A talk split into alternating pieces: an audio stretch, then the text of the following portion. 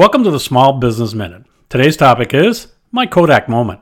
In its heyday, the Kodak company used the following tagline as their advertising: make it a Kodak moment. This phrase was used when taking a picture of someone at a particular moment that will never be forgotten.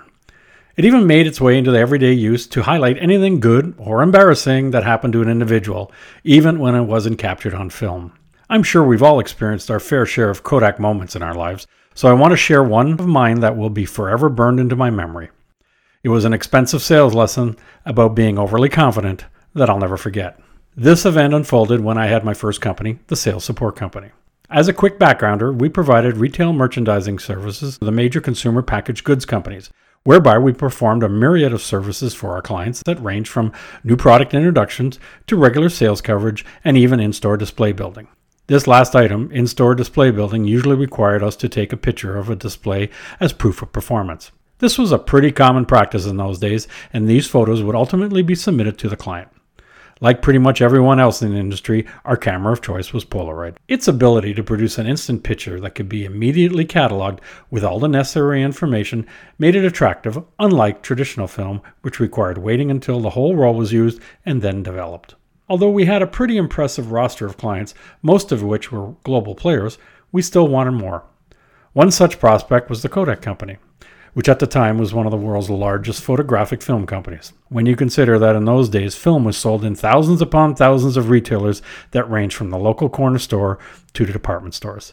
This was an ideal client for our services. Over a number of years, I had tried multiple times to get an appointment with their senior sales personnel, only to be rebuffed. However, over time, we did manage to execute a few small regional projects, but certainly not on the scale we'd hoped. These small projects had happened only because we developed a working relationship with the local sales representative. Over time, though, the impact of our performance on these small projects began to get noticed at higher levels of the organization. As luck or perseverance would have it, we were finally invited into the inner sanctum of Kodak's head office to pitch our services. This was monumental.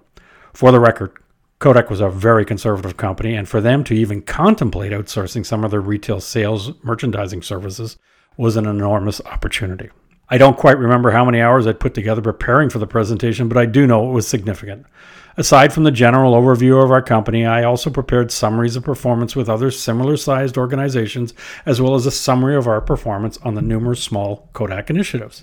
The time spent on this was well worth it, as it could result in a six or seven figure annual contract. At this point in the company's evolution, we were no longer trying to prove our concept, as we, along with some competitors, had firmly established the viability of an outsourced sales and merchandising force to the industry players.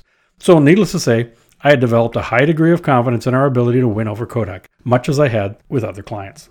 As I entered the boardroom at my scheduled time, I was taken aback to find ten to twelve very senior managers sitting around the table. Typically, a presentation of this nature would only involve three or four managers at most companies, but apparently, Kodak worked differently. Although surprising to see such a gathering, this didn't really faze me, as I had presented our services often enough and was feeling confident and, in hindsight, possibly a little too relaxed. The presentation unfolded as usual, with all the major questions and objections handled deftly.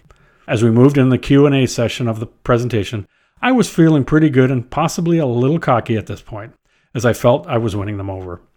Questions continued to be asked, and I continued to answer them confidently. Then came a perfectly natural and expected question that ultimately derailed any hope we had of ever getting them as a client. The question was simply, how would you quantify or authenticate the merchandising activities or display building reported by your field force? As soon as I heard the question, I knew I had the answer, and without missing a beat, I answered it with three little words that before I had finished uttering them, I knew all was lost. What were those three little words? We take Polaroids. The silence was deafening. Whatever goodwill I had generated or convincing argument I'd put forth, I was done. Competition in the film category was fierce, and Kodak was the leader in those days, and just arrogant enough to let you know. So being stupid enough to mention a competitor's product by name was not one of my brightest moves. Yes, it was an innocent mistake, as Polaroid was the generic name for any instant developing film, much like Kleenex is for facial tissue. But they certainly didn't take it that way. I did try to lighten the mood a little, but to no avail. It was clearly evident that there was very little chance of regaining any lost ground, as the questions dried up and the meeting was concluded. I've never forgotten this Kodak moment. Being overconfident and letting your guard down when so much is on the line is a rookie mistake. It was a hard-learned and an expensive lesson, much like letting an easy ground ball trickle through your legs that allows the winning run for the other team to make it home.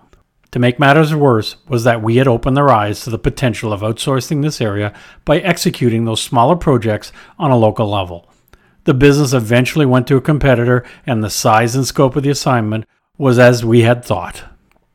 From that point on, I always tried to add a small preamble before answering a question like, being able to quantify the display activity is something we all care about, and then give my answer. By doing so, it gave my brain a couple of seconds to consider my answer instead of blurting out something stupid like, we take Polaroids.